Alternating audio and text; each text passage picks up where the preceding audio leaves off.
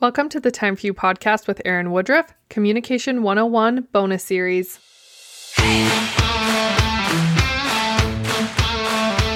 My name is Erin, and my goal is to help you find time for yourself.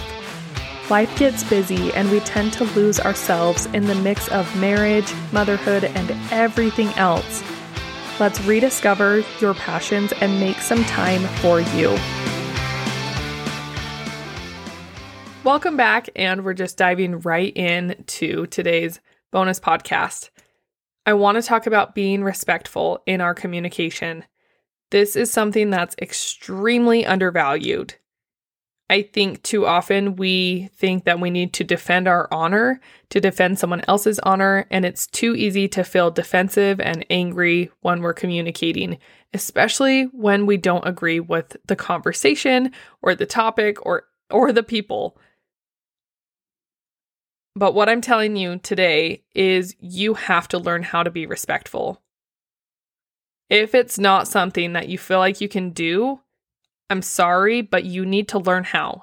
If you're still listening to this podcast, you either know that, yes, I need to learn how to be respectful, or you are respectful, which I'm grateful for.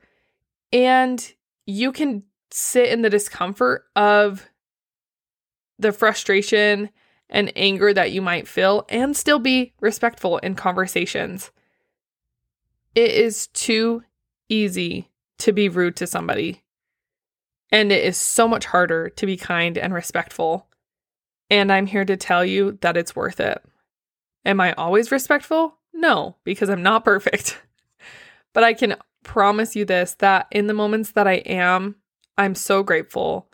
I am so extremely grateful for all of the people that have been willing to have hard conversations with me and be extremely respectful to me. This is not something that we can make other people do towards us, but we can always show respect to other people. We can always control how we're treating others. And I hope that anyone who has a conversation with me will feel that I respected them in our conversation.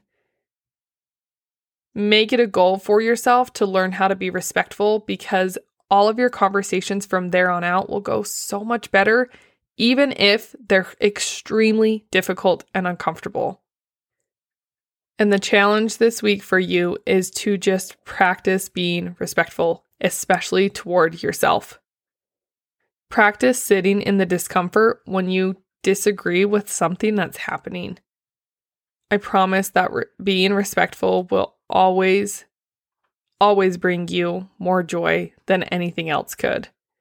You will feel more aligned as a spiritual being and with who you are internally when you treat other people with respect. Have a wonderful week.